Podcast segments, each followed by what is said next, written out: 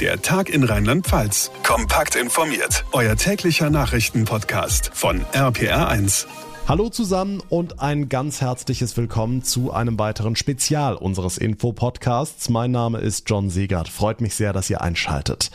Wir wollen heute das Thema Geld in den Fokus stellen, denn in diesen stürmischen Zeiten suchen viele Menschen verzweifelt nach einer wirklich sicheren Anlage. Immobilien, das gute alte Sparbuch oder doch eher Aktien, Sparpläne, ETFs. Was ist das überhaupt?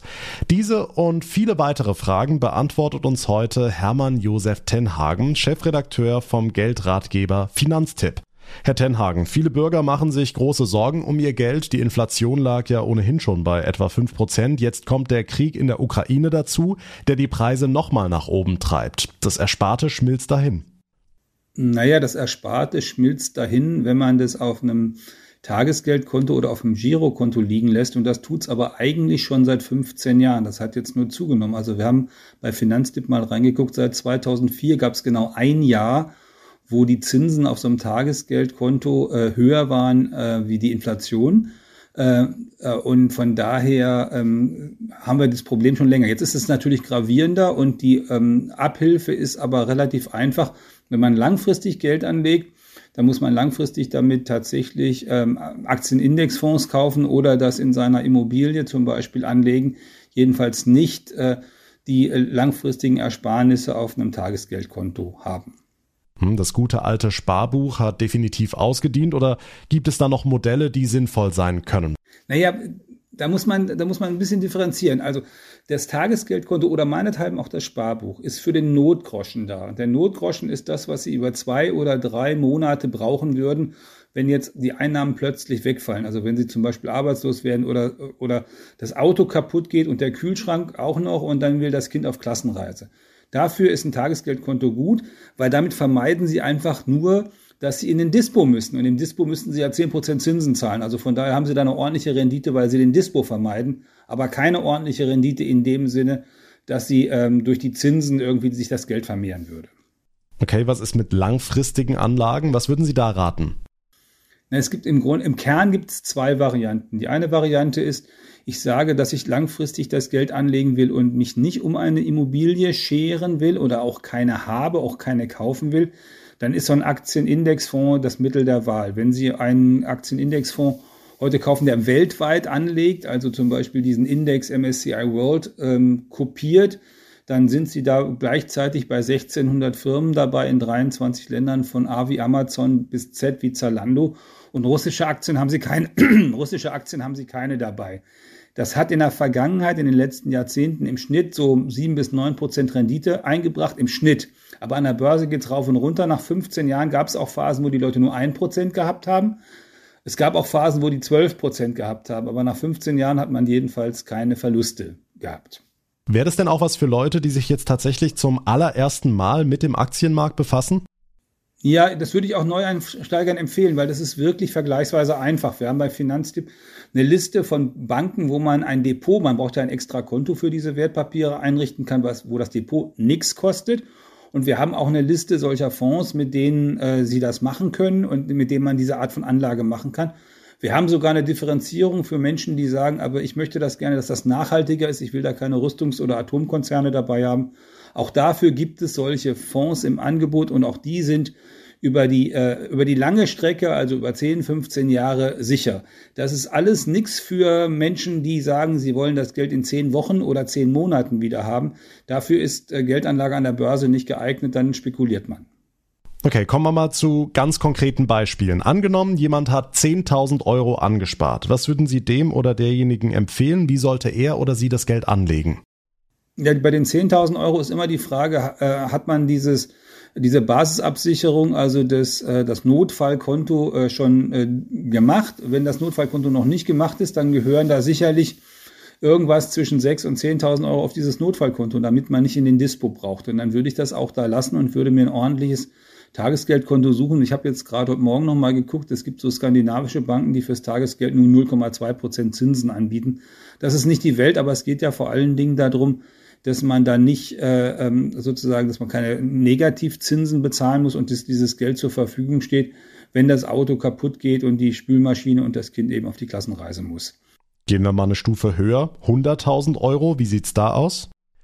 Ja, bei den 100.000 Euro, da würde ich eben gerade sagen, ja, die 10.000 Euro tun wir tatsächlich auf dieses Tagesgeldkonto und äh, das, was darüber hinausgeht, da muss ich mich entscheiden, habe ich das als, als Rücklage, mit dem ich vielleicht doch mal irgendwann eine Wohnung oder ein Haus kaufen will, dann muss ich es relativ konservativ anlegen und gucken, dass ich das auf äh, Festgeldkonten, äh, vielleicht sogar heute mit einem Bausparvertrag wieder äh, kopple, damit ich dann das günstige Geld habe für die Baufinanzierung. Wenn ich das nicht vorhabe, dann ist so ein Aktienindexfonds dafür äh, die richtige Wahl. Ähm, und die Leute, die dann sagen, ja, ist das Risiko nicht zu groß? Die meisten von uns haben eine, eine gesetzliche Rentenversicherung, die fürs Alter vorsorgt. Viele haben dann womöglich auch noch äh, private Vorsorge betrieben, die auch relativ sicher ist. Wenn ich das Geld wirklich lange nicht brauche, ist dieser, dieser Weg zu einem Aktienindexfonds an der Börse der richtige. Und da muss ich mich nicht großartig auskennen. Ich musste nur dieses kostenfreie Depot haben und diesen Fonds oder diese Fonds, wenn man zwei davon nimmt, einmal kaufen, kann man bei Finanztipp alles nachgucken. Das ist äh, risikoarm, sage ich jetzt mal. Es ist was anderes, was Sie nicht tun sollten. Sie sollten jetzt nicht anfangen, als Anfänger zu sagen, okay, ich kaufe jetzt drei Einzelaktien, ähm, also einen deutschen Autokonzern, einen französischen Solarkonzern und einen amerikanischen Chemiekonzern und äh, damit bin ich an der Börse dabei, weil das funktioniert so nicht. Da müssen Sie sich, müssten Sie sich intensiv äh, ständig mit diesen drei äh, Firmen beschäftigen. Und da wird der Profi sagen, also Sie brauchen eher 13 als drei und Sie sollten sich jeden Tag damit beschäftigen und am besten ein Abo vom South China Morning Herald. Das ist so die Hongkonger Wirtschaftszeitung, damit Sie wissen, was in Südostasien an der Wirtschaft so abgeht. Jetzt haben Sie erneut die Neueinsteiger angesprochen. Wenn man sich ein bisschen umfassender mit dem Thema Geldanlage befasst, dann stolpert man unweigerlich über den Begriff ETF. Vielleicht könnten Sie uns das nochmal kurz erklären. Was sind ETFs konkret? ETF sind, heißt Exchange Traded Fund. Das sind solche Indexfonds, die man direkt an der Börse kaufen kann. Und normalerweise ist das so, in einem Fonds sind ganz viele unterschiedliche Wertpapiere drin, also Anteile an Firmen weltweit. Ähm, ein Indexfonds, da sind, ist die Frage, welche Anteile da drin sind, äh, wird nicht von einem Manager entschieden, sondern da wird geguckt, wir kopieren genau das, was zum Beispiel in einem Index wie dem DAX oder in einem weltweiten Index wie dem MSCI World drin ist. Also genau die Firmen, die in dem Index drin sind, werden von diesem ETF kopiert und da sind genau diese Anteile drin. Das hat zwei Vorteile. Einmal, weil das weltweit ist, also 1600 Firmen, marktbreit, 23 Länder von A wie Amazon bis Z wie Zalando, ist das Risiko durch diese breite Streuung sehr viel niedriger, als es sonst ist beim Aktienmarkt. Und zweitens, wenn Sie das langfristig machen, äh, dann wird, die, äh, wird das Risiko noch geringer. Und diese Aktienindexfonds haben den Vorteil, dass die Kosten, die, die Verwaltungskosten, wenn Sie so wollen, für diesen Fonds im Jahr so zwischen 0,15 und 0,35 Prozent liegen, während Sie bei einem klassischen Fonds, wenn Sie den bei Ihrer Bank kaufen, häufig Verwaltungskosten von zwei Prozent im Jahr gehabt haben. Und diese zwei Prozent im Jahr, die müssten Sie ja erstmal verdienen, bevor Ihr Fonds überhaupt eine Rendite für Sie abgeworfen hat. Ab welchem Betrag kann ich in so einen ETF investieren? Brauche ich da schon große Summen? Ab 25 Euro können Sie das machen. Lohnt sich das dann auch? Nein, also Sie können, Sie können das, also äh, wenn Sie das, wenn Sie das Tagesgeldkonto schon haben, ne, äh, mit der Basisabsicherung, können Sie das mit einem Sparvertrag ab 25 oder 50 oder 100 Euro machen. Bei vielen dieser Banken gibt es äh, sozusagen auch äh, äh Sparverträge auf solche Indexfonds, wo das Kaufen dieses Sparvertrags alle Monate oder alle drei Monate kostenlos ist. Da kann man drauf gucken, wenn es nicht ganz kostenlos ist und ein Euro kostet, Anteile zu kaufen, dann macht es natürlich mehr Sinn, alle drei Monate für 300 Euro äh, Anteile zu kaufen, statt ähm, ähm, jeden Monat für ein Hunderter. Aber, aber beides kann man machen und beides ist nicht teuer und beides ist sinnvoll, auch als Sparvertrag zu machen. Immer vorausgesetzt, Sie haben diese 6.000 oder 10.000 Euro ähm, in Ihrer Basisabsicherung schon mal irgendwo abgelegt. Okay, kommen wir weg von den Wertpapieren, gehen hin zu Gold. Gilt als krisensicher und der Preis ist in den vergangenen Wochen auch ganz schön in die Höhe geschossen. Wie bewerten Sie aktuell die Anlage in Gold? Gold ist krisensicher im Sinne von, dass es nie wertlos wird. Äh, das war in der Vergangenheit auch so, aber Gold schwankt mindestens so stark wie der Aktienmarkt. Das heißt also, wenn Sie da ähm, Entschuldigung, ähm, Gold schwankt mindestens so stark wie der Aktienmarkt. Das heißt, wenn Sie Goldanteile kaufen, müssen Sie auch damit rechnen, dass dieser Goldpreis ähm, ziemlich stark rauf und runter geht und Sie nicht, gar nicht sicher haben, dass Sie das Geld wieder rausbekommen, was Sie da eingezahlt haben. Von daher, in der ganz großen Krise sind Sie mit ein bisschen Gold gut aufgehoben, ähm, um sozusagen auf die Art und Weise abzusichern, wie Sie das heute mit einem Tagesgeldkonto machen, das machen sie mit Gold nicht, zum, weil sie da einfach viel zu viel Schwankung drin haben. Zumal, das muss man auch sagen, wenn sie Gold kaufen, also wenn Sie jetzt eine, eine, eine Unze kaufen für irgendwas zwischen 18, um die 1800 Euro heute, dann geht der Unterschied zwischen dem Preis, den Sie bezahlen beim Kaufen und dem, was Sie bekommen beim Verkaufen gerade so noch. Wenn Sie das kleiner machen, in kleineren Anteilen, dann sind die Preisunterschiede zwischen dem, was Sie bezahlen beim Kaufen und dem, was Sie wiederbekommen beim Verkaufen, ziemlich groß. Und was Sie gar nicht machen sollten, äh, ist Goldmünzen äh, so einfach so äh, bei irgendwie so einem Münzhändler kaufen, weil da ist der, äh, der Preis, den Sie fürs Gold bezahlen, häufig 50 Prozent oder noch mehr zu hoch für das, was Sie da bezahlen. Okay, kommen wir zum letzten Themenkomplex, Herr Tenhagen, die Energiekosten. Würden Sie aufgrund der aktuellen Ereignisse und dieser immens hohen Spritkosten empfehlen, auf ein E-Auto umzusteigen, beziehungsweise für wen lohnt es sich? Gibt es da eine Faustformel? Also der, der Kern ist, ähm, wenn Sie Ihr Auto ohnehin auswechseln müssen oder wollen, dann prüfen Sie doch auf jeden Fall ein E-Auto, weil äh, da gibt es ja die, nach wie vor diese 9000 Euro Förderung und es gibt kleine E-Autos auch schon so, dass Sie mit dieser Förderung dann bei 10.000 bis 12.000 Euro für das neue Auto sind. Ähm, ansonsten sind die natürlich ein bisschen teurer, ähm, aber das kann, können Sie auf jeden Fall für sich prüfen. Ich habe gerade mit einer Kollegin gesprochen, die äh, in der Nacht nach Frankfurt gefahren ist mit ihrem E-Auto und auf einem Lidl-Parkplatz natürlich zwischendurch Päuschen gemacht hat wenn man bei Lidl das E-Auto kostenlos aufladen konnte. Also das lohnt sich, aber nur wenn Sie jetzt ein neues Auto oder ein neues gebrauchtes Auto brauchen. Nicht etwa ähm, ein Auto, was Sie jetzt gerade gekauft haben, deswegen austauschen, weil das da, da verlieren Sie erstmal an der Stelle mehr Geld. Da gilt es dann eher, das mit dem Energiesparen tatsächlich ernst zu nehmen. Also ähm, Fahrtipps vom ADAC zeigen 20, 25 Prozent weniger Sprit für die gleiche Strecke sind drin mit angepasstem Fahren.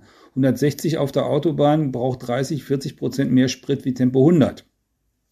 Das müssen Sie ja nicht tun. Und äh, Sie sollten auch noch mal prüfen. Wir haben im letzten Jahr ja die Erfahrung gemacht mit Homeoffice. Äh, ob das im Augenblick nicht für Sie eine wunderbare Idee ist. Haben es gerade mal ausgerechnet für Leute, die zur Arbeit hin und zurück 100 Kilometer fahren müssten, wären das äh, am Tag 10 bis 12 Euro, die man sparen würde, wenn man stattdessen im Homeoffice bleibt.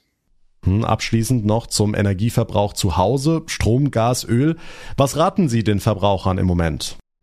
Na, auch da muss man, also kurzfristig kann man ja nur seine, seinen Verbrauch optimieren. Das heißt also, wenn es um die Heizung geht, dann geht es darum, äh, habe ich äh, die richtigen äh, Thermostate schon am Start? Äh, habe ich die auch so eingestellt, dass tatsächlich dann die Absenkung des Nachts stattfindet? Kann ich das Ding vielleicht auch zwei Grad niedriger drehen, weil das einen Haufen Energie spart? Äh, sind meine Fenster vernünftig dicht? Habe ich das, habe ich da alles gemacht? Und äh, wenn ich die Heizung selber betreibe, habe ich meinen Klempner mal um einen hydraulischen Abgleich, so heißt das, gebeten. Das ist sozusagen dafür zu sorgen, dass die Heizung tatsächlich optimal funktioniert, in den Heizkörpern optimal was ankommt von dem, was ich da verbrenne. Äh, das ist das, was ich kurzfristig machen kann. Äh, mittel- und langfristig kann ich natürlich auch da über den Wechsel der Heizung nachdenken. Das heißt, immer dann, wenn der ansteht, ist heute eine Wärmepumpe ähm, ähm, das Mittel der Wahl, ähm, weil sie dann eben anschließend keine fossilen Brennstoffe mehr verbrennen brauchen. Und äh, da müssen sie schauen, dass sie einen Handwerker kriegen und das halbwegs preiswert realisiert bekommen. Aber auch hier wieder, das ist das Mittel der Wahl, wenn Sie die Heizung austauschen wollen oder müssen. Wenn Sie gerade vor drei Jahren sich eine neue Gasheizung eingebaut haben, äh, dann macht das mit dem Austauschen demnächst keinen Sinn. Aber Sie sind ja insofern privilegiert, wenn Sie das gemacht haben, dass Ihre Heizung deutlich, deutlich weniger Energie verbrauchen wird als die vom Nachbarn, der vor 20 Jahren seine Heizung ausgewechselt hat. Hermann Josef Tenhagen, Chefredakteur vom Geldratgeber Finanztipp. Vielen Dank. Danke, bis denn. Tschüss. Wenn ihr Fragen zu dem ganzen Thema habt, irgendwas genauer wissen, durchgerechnet oder eine Empfehlung haben wollt, dann schreibt mir eine Nachricht und ich leite eure Fragen dann an Herrn Tenhagen weiter. Alle Kontaktmöglichkeiten findet ihr in der Folgenbeschreibung und die Antworten gibt's dann in einer unserer nächsten Ausgaben. Ich würde mich sehr über eine kurze Bewertung der heutigen Folge freuen, zum Beispiel bei Apple Podcasts oder bei Spotify und wenn ihr mir folgt, das geht auf jeder Plattform, das wäre auch super. Mein Name ist John Segert, ich bedanke mich ganz herzlich für euer Interesse und eure Aufmerksamkeit. Wir hören uns dann in der nächsten Folge wieder. Bis dahin eine gute Zeit und vor allem bleibt gesund. Der Tag in Rheinland-Pfalz, das Infomagazin, täglich auch bei RPR1. Jetzt abonnieren.